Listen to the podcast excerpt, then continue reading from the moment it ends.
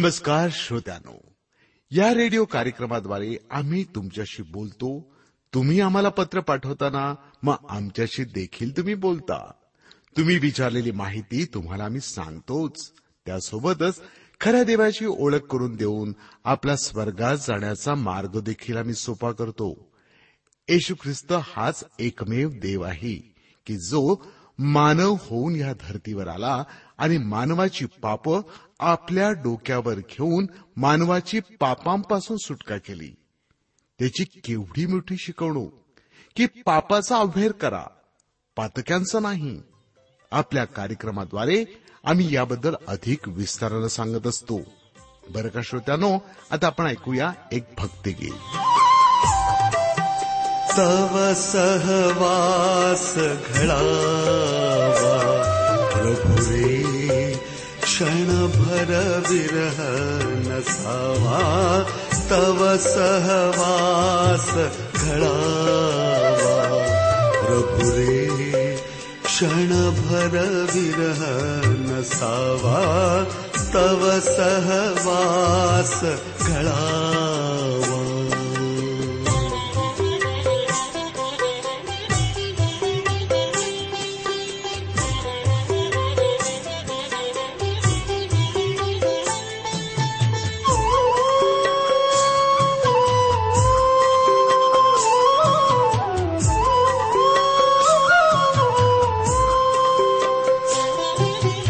राहो सुंदर सदनी नगरी किंवा राणी पर्वत कुहरी राहो सुंदर सदनी नगरी किंवा राणी पर्वत कुहरी देह विभो हमाजा।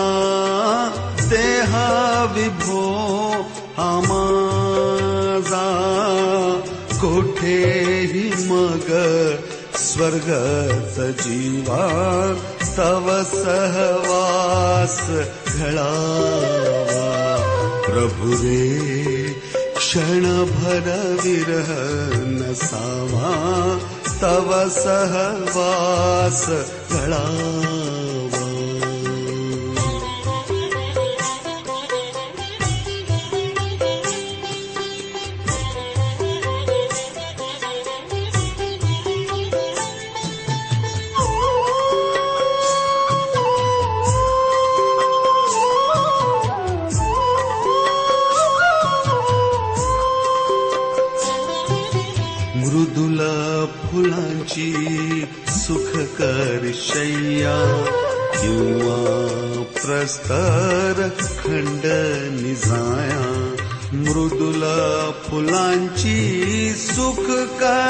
शय्या किंवा प्रस्तर खंड निजाया हृदया चवटे यावेळेला आपण प्रार्थना करूया.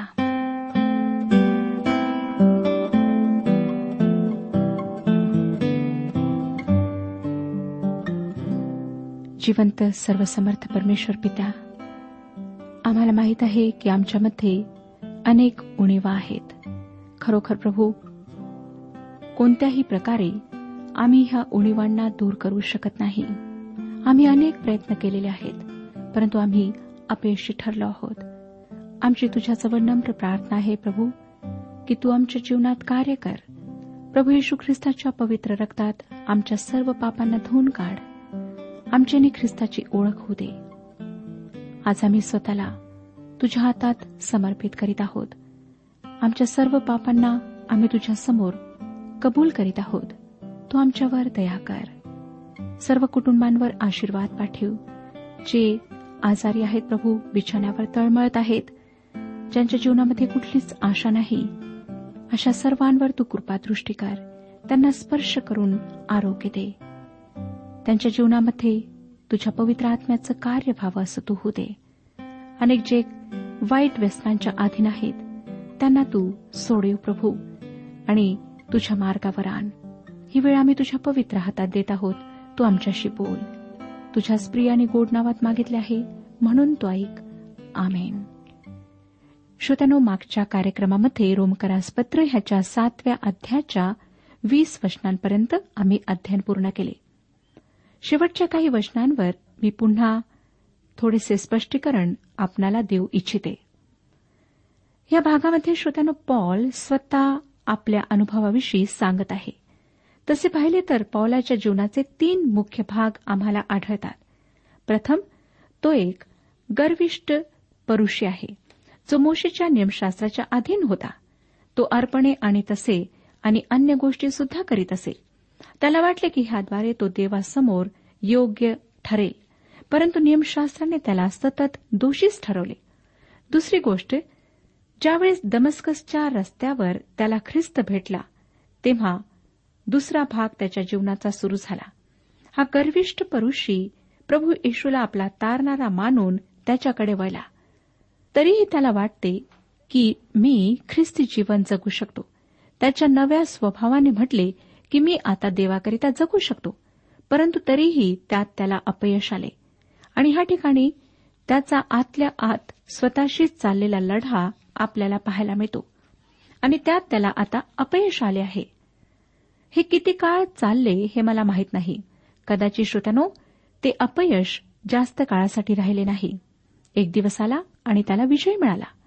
परंतु पौलाने हा विजय मिळवला नव्हता. प्रभू येशू ख्रिस्ताने मिळवला होता. ख्रिस्ताने त्याला विजय केले होते. आणि पॉल हे शिकला की फक्त समर्पित जीवन जगणे स्वतःला पूर्णपणे देऊन देणे आणि देवाच्या आत्म्याला त्याच्याद्वारे ख्रिस्ती जीवन जगू देणेच ख्रिस्ती जीवन आहे. तो म्हणतो की जे मी इच्छित नाही ते जर मी करीतो तर नियमशास्त्र उत्तम आहे अशी मी संमती देतो.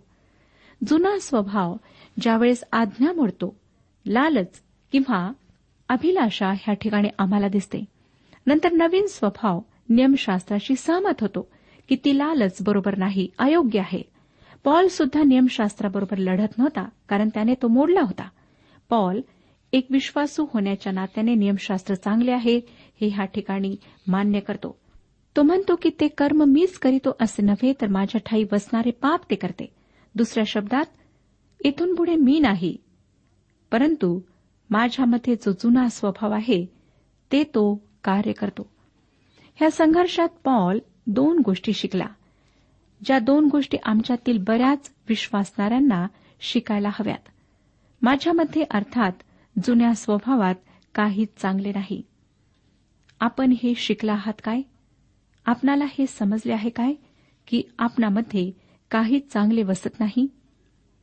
आमच्यापैकी अनेक विश्वासणाऱ्यांना असे वाटते की आपण ह्या देहाने काहीतरी चांगले करून देवाला खुश करू शकतो. अनेक विश्वासणारे जे अन्यथा कुठेच दिसत नाहीत ते एखाद्या वेळेला उद्यानप्रमाणे व्यस्त दिसतात. अशा प्रकारचा परिणाम आमच्या अनेक मंडळांमध्ये आम्हाला दिसून येतो.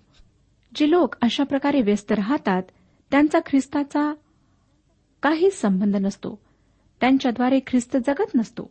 ख्रिस्ताचे जीवन त्यांच्यामध्ये आढळून येत नाही. तरीही ते आपली कामे स्वतःच्या शक्तीवर आणि देहाच्या साह्याने करण्याचा प्रयत्न करतात. जे पॉल शिकलेला आहे ते इतर लोक किंवा मंडळीचे सभासद मंडळीचे अधिकारी आणि मंडळीचे अध्यक्ष शिकत नाहीत. मला माहीत आहे माझ्यामध्ये चांगल्या गोष्टी राहू शकत नाहीत असे पॉल म्हणतो. मला हे थोडे खासगी रीतीने सांगायचे आहे. श्रोतानो जे काही मी देहाने करीत आहे त्याचा परमेश्वराला तितकार आहे. परमेश्वर ह्या गोष्टींचा स्वीकार करीत नाही. देव त्यांचा उपयोग करून घेऊ शकत नाही. जेव्हा ते देहाचे काम आहे ते चांगले असतच नाही. हे आपण शिकला आहात काय? हाच तर महत्त्वाचा पाठ आहे. प्रभू यशू म्हणाला देहापासून जन्मलेला देह आहे. परंतु देवापासून जन्मलेला तो पाप करीत नाही. योहानाचे पहिले पत्र तिसरा अध्याय आणि नववं वचन सांगतं जो कोणी देवापासून जन्मलेला आहे तो पाप करीत नाही कारण त्याचे बीज त्याच्यामध्ये राहते. त्याच्याने पाप करवत नाही कारण तो देवापासून जन्मलेला आहे. हे किती आश्चर्यकारक आहे. आम्हाला नवीन स्वभाव देण्यात आला आहे आणि तो नवीन स्वभाव पाप करीत नाही. मी आपणाला खात्रीपूर्वक सांगते श्रोत्यानो की नवीन स्वभाव पाप करणारच नाही. जेव्हा मी पाप करते तेव्हा त्याचा अर्थ तो जुना स्वभाव आहे. परंतु नवीन स्वभाव ते करणार नाही तर नवीन स्वभाव पापाचा द्वेष करते. नवीन स्वभाव मला रात्री झोपू देणार नाही. तो म्हणेल पहा तू चुकत आहेस. तुला सुधारले पाहिजे.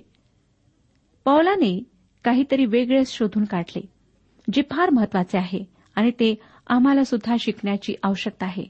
अठराव्या वचनात तो म्हणतो सातवाध्याय अठरावं वचन कारण मला ठाऊक आहे की माझ्या ठाई म्हणजे माझ्या देह स्वभावात काही चांगले वसत नाही. कारण इच्छा करणे हे मला साधते पण चांगले ते कृतीत आणणे मला साधत नाही.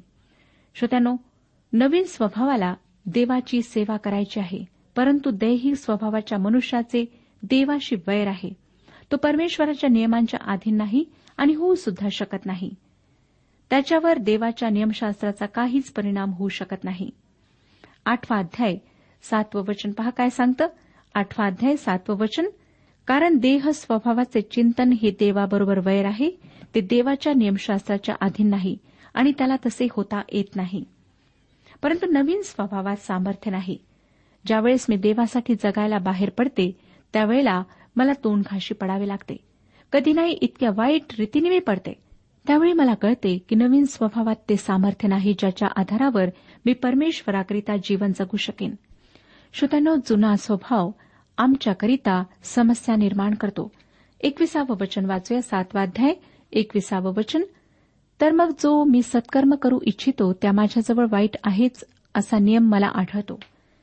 जेव्हा तुम्ही आत्म्याने देवाची सेवा करण्याचा प्रयत्न करता तेव्हा तुमच्या लक्षात आले काय? की त्याच वेळेस तुमचा जुना स्वभाव त्या ठिकाणी दुष्टता करण्यास तयार असतो. कदाचित वाईट विचार तुमच्या मनात तो आणतो. हे आम्हातील प्रत्येकाच्या जीवनामध्ये स्वाभाविक ठरते. परमेश्वराच्या प्रत्येक लेकराला मग तो कोणीही असो हे स्वीकारावेच लागेल की प्रत्येक कार्यात प्रत्येक क्षणी दुष्ट त्याच्यासोबत राहतो. जेव्हा कोणतीही व्यक्ती हे ओळखण्यामध्ये समजून घेण्यामध्ये अपयशी ठरते तेव्हा तिच्या ख्रिस्ती जीवनात फार मोठे वादळ आणि संकट निर्माण होते. बावीसावं वचन पहा. माझा अंतरात्मा देवाच्या नियमशास्त्रामुळे हर्ष करीतो. आंतरिक मनुष्य हा नवीन स्वभाव आहे. तेविसावं वचन तरी माझ्या अवयवात मला निराळाच नियम दिसतो. तो माझ्या मनातल्या नियमाबरोबर लढतो आणि मला कैद करून माझ्या अवयवातील पापाच्या नियमाच्या स्वाधीन करीतो. एक गोष्ट लक्षात असू या श्रोत्यानो की जेव्हा तुमचे तारण होते तेव्हा तुम्हाला जुन्या स्वभावापासून सुटका मिळत नाही. आणि तरीही तुमच्या नव्या स्वभावात काहीच सामर्थ्य नाही. मला ह्या ठिकाणी एक वेगळाच नियम दिसून येतो. जुन्या स्वभावाचे देवाच्या विरुद्ध शत्रुत्व आहे. तो देवाच्या मुलांना आणि जे देवाशी प्रामाणिक आहेत त्यांना आरोळी मारायला लावतो.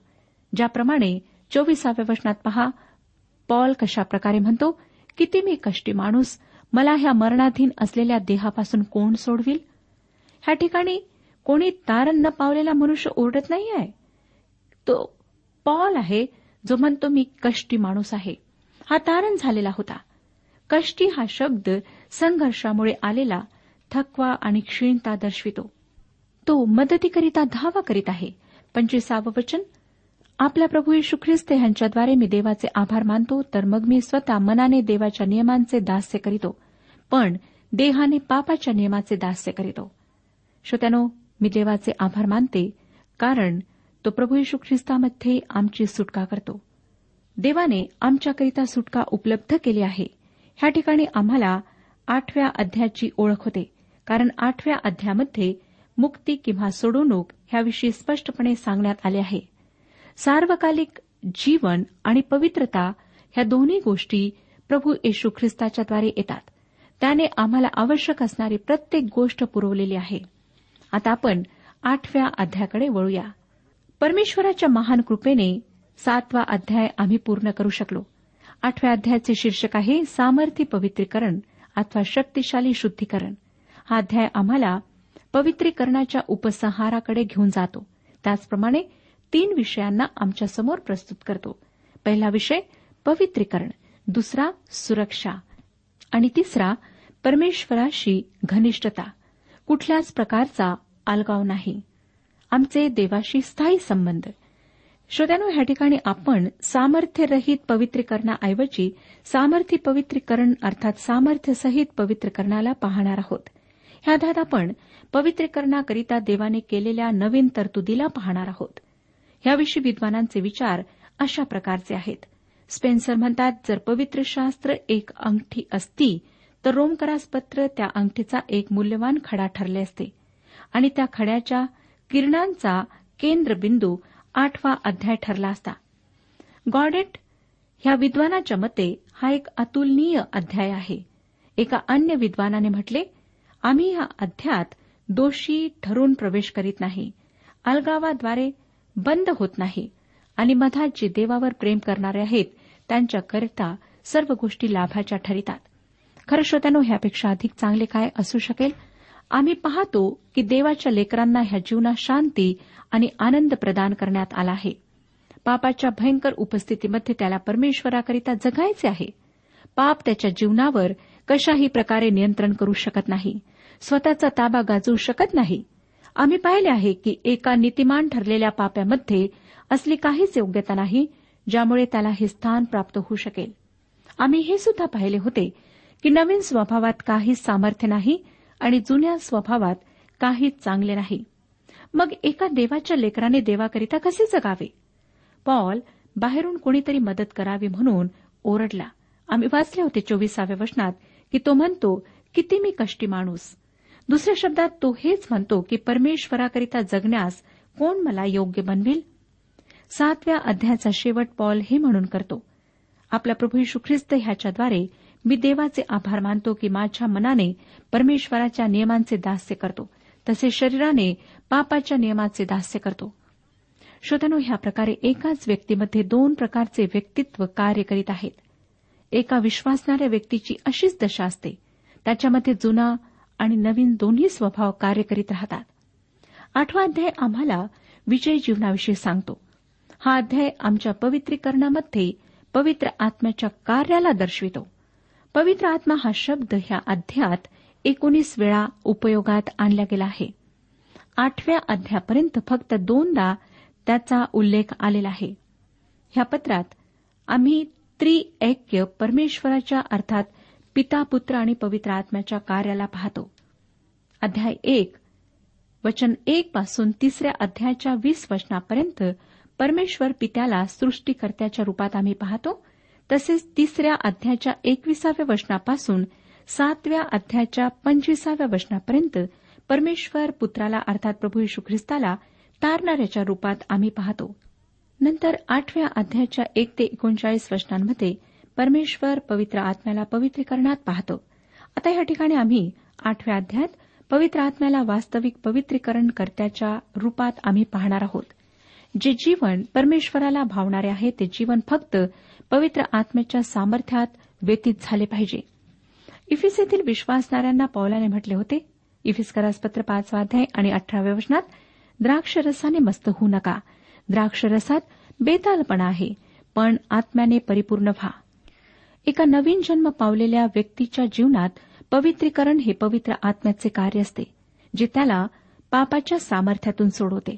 पापाच्या उपस्थितीत सुद्धा विश्वासणाऱ्याच्या जीवनात परमेश्वराची इच्छा तो पूर्ण करीत राहतो. गॉडेट ह्यांनी पहिल्या अकरा वचनांना ह्या प्रकारे शीर्षक दिले आहे. पवित्र आत्म्याचा पाप आणि मृत्यूवर विजय.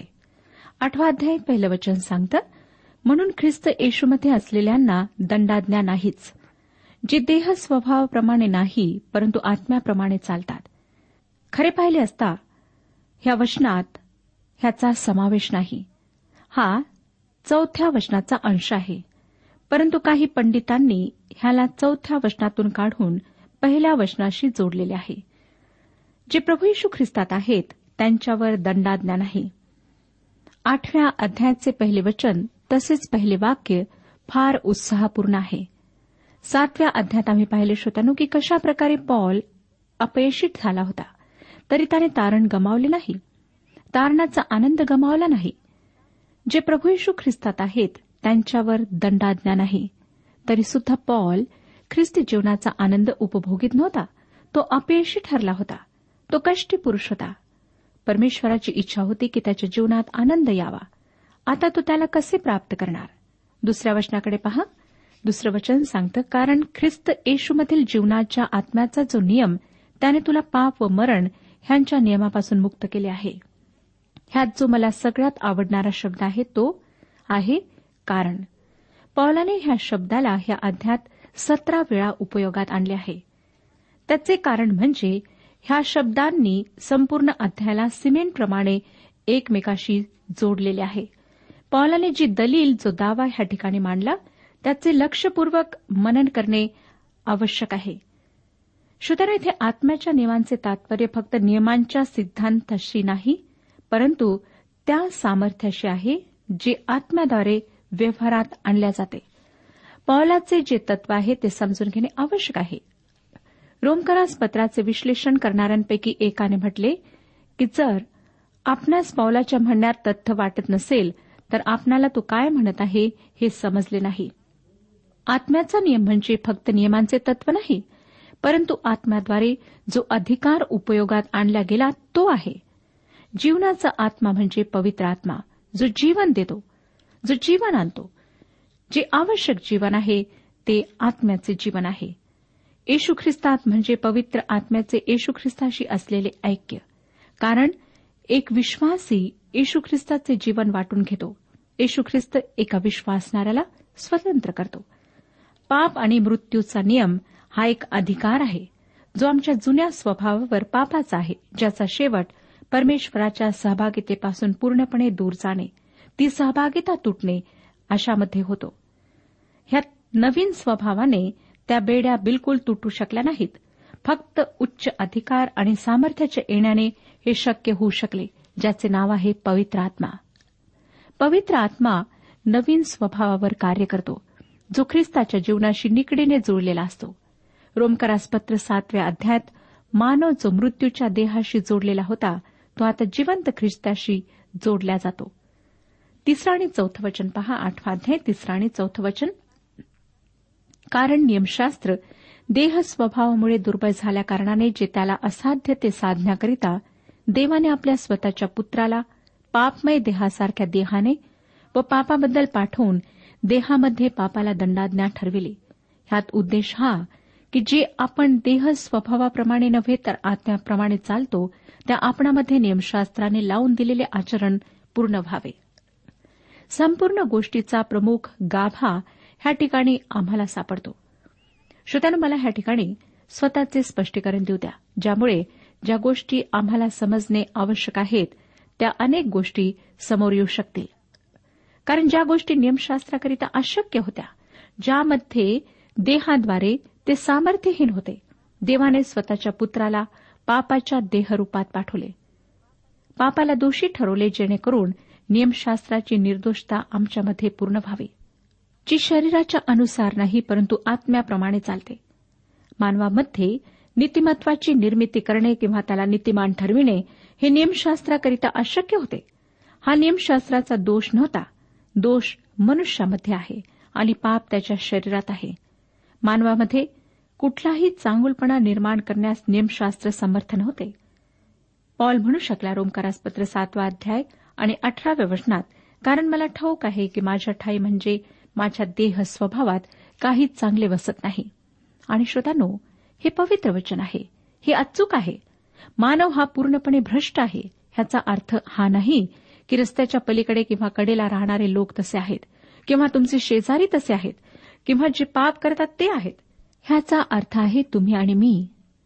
जे अशक्य आहे असंभव आहे ते करण्यास पवित्र आत्मा समर्थ आहे. पवित्र आत्मा दुर्बळ आणि पापी शरीरात पवित्र जीवन निर्माण करू शकतो. जे कार्य करण्यास नियमशास्त्र असमर्थ ठरले ते कार्य करण्यास पवित्र आत्मा समर्थ आहे. श्रोत्यानो देवाने हे नवीन कार्य करण्यास आपल्या पुत्राला जो परमेश्वराच्या समानतेमध्ये होता त्याला पाठविले. येशू ख्रिस्ताचे शरीर आमच्याप्रमाणेच होते परंतु तो पाप विरहित होता. आता ह्याला मी एका घरगुती उदाहरणाद्वारे आपणाला समजवण्याचा प्रयत्न करते. एका बाईने चुलीत निखाऱ्यात वांगे भाजायला टाकलेत. इतक्यात फोनची घंटी वाजली. दुसऱ्या स्त्रीशी फोनवर बोलता बोलता ती विसरून गेली की तिने वांगे भाजायला टाकलेले आहेत. बऱ्याच वेळानंतर तिला वांगे जळत असल्याचा वास आला. आणि मग त्या दुसऱ्या स्त्रीला क्षमा मागून ती पळत स्वयंपाकघरात गेली आणि काठी चमच्याने त्या वांग्याला उचलायचा प्रयत्न करू लागली. पण ते वांगे त्या चमच्यात अडकू शकले नाहीत. दोन तीन वेळा प्रयत्न करूनही तिला ते बाहेर काढणे जमले नाही. म्हणून तिने सपाट चमचा घेतला आणि एका एका वांग्याला उचलून बाहेर काढले.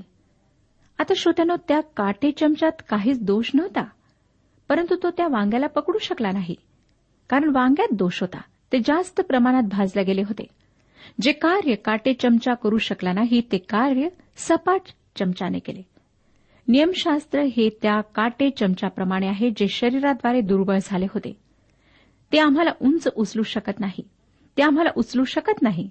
परंतु एक नवीन तत्व मांडण्यात आले पवित्र आत्मा. जे काही नियमशास्त्र करू शकले नाही जे काही नियमशास्त्र आमच्या जीवनामध्ये आणू शकले नाही ते पवित्र आत्म्याने केले. म्हणून तुम्हाला आणि मला ह्या नवीन तत्वावर ख्रिस्ती जीवन जगायचे आहे. स्वतःच्या बळावर स्वतःला उंच करण्याचा उचलण्याचा प्रयत्न आम्हाला करायचा नाही. आणि तसे करण्याचा प्रयत्न सुद्धा आम्ही करू नये. आम्ही बरेचदा निश्चय करतो आणि म्हणतो की मी आता चांगले वागण्याचा प्रयत्न करेन. आमच्यातील बहुतेकांनी जीवनात बऱ्याचदा असे म्हटले आहे परंतु काय आम्ही कधी चांगले करू शकतो? काय आम्ही त्याच जुन्या गोष्टी करीत राहतो? होय ना श्रोत्यानो? आपल्या स्वतःच्या पुत्राला पाठवून परमेश्वर ही नवीन अशक्य गोष्ट शक्य करू शकला. येशू ख्रिस्ताजवळ आमच्याप्रमाणेच देह होता परंतु तो पाप विरहित होता. आपण इब्री लोकासपत्र दुसरा अध्याय चौदावे वचन सोळा आणि सतरा वचने सातवा अध्याय सव्वीसावे वचन दहावा अध्याय पाचवे वचन वाचू शकता. आमच्या शरीरातील मनातील प्राणातील पापाच्या मुळाशी पोहोचण्याचा हा परमेश्वराचा मार्ग होता. कारण पाप आमच्या मस्तकात तसेच अंतकरणात रुजलेले होते. पाच आणि सहा वचनात तो म्हणतो कारण जे देह स्वभावाचे आहेत ते दैहिक गोष्टींकडे चित्त लावतात. आणि जे आध्यात्मिक मार्गानुसारी आहेत ते आध्यात्मिक गोष्टींकडे चित्त लावतात. कारण देह स्वभावाचे चिंतन हे मरण पण आत्म्याचे चिंतन हे जीवन व शांती आहे. श्रोत्यानो ह्या वचनांवर पुढच्या कार्यक्रमात आपण विचार करू. परमेश्वर आपला सर्वांस आशीर्वाद देऊ. आजच्या उपासना कार्यक्रमात परमेश्वराच्या जिवंत वचनातून मार्गदर्शन आपण ऐकलं. आजच्या या वचनातून आपणास काही आशीर्वाद मिळाला असेल यात काही शंका नाही. सुदैव हो जीवनविषयक काही शंका असल्यास किंवा काही प्रश्न असल्यास किंवा काही प्रार्थना निवेदन असल्यास पत्राद्वारे आम्हाच अवश्य कळवा. आम्हाला अगदी आनंदच होईल. पत्र व्यवहारासाठी आमचा पत्ता लिहून घ्यावा. कार्यक्रम उपासना पोस्ट बॉक्स क्रमांक एक शून्य दोन बेजनबाग नागपूर पिनकोड क्रमांक चार चार शून्य शून्य शून्य चार. आमचा ईमेल अॅड्रेस आहे Marathi T T B at radio eight eight two dot com. Email address पुन्हा एकदा आहे का Marathi T T B at radio eight eight two dot com. बरं तर आता इथंच थांबूया कारण आपल्या कार्यक्रमाची वेळही संपत आलेली आहे. पुन्हा आपली भेट आपल्या पुढल्या कार्यक्रमात तोपर्यंत नमस्कार.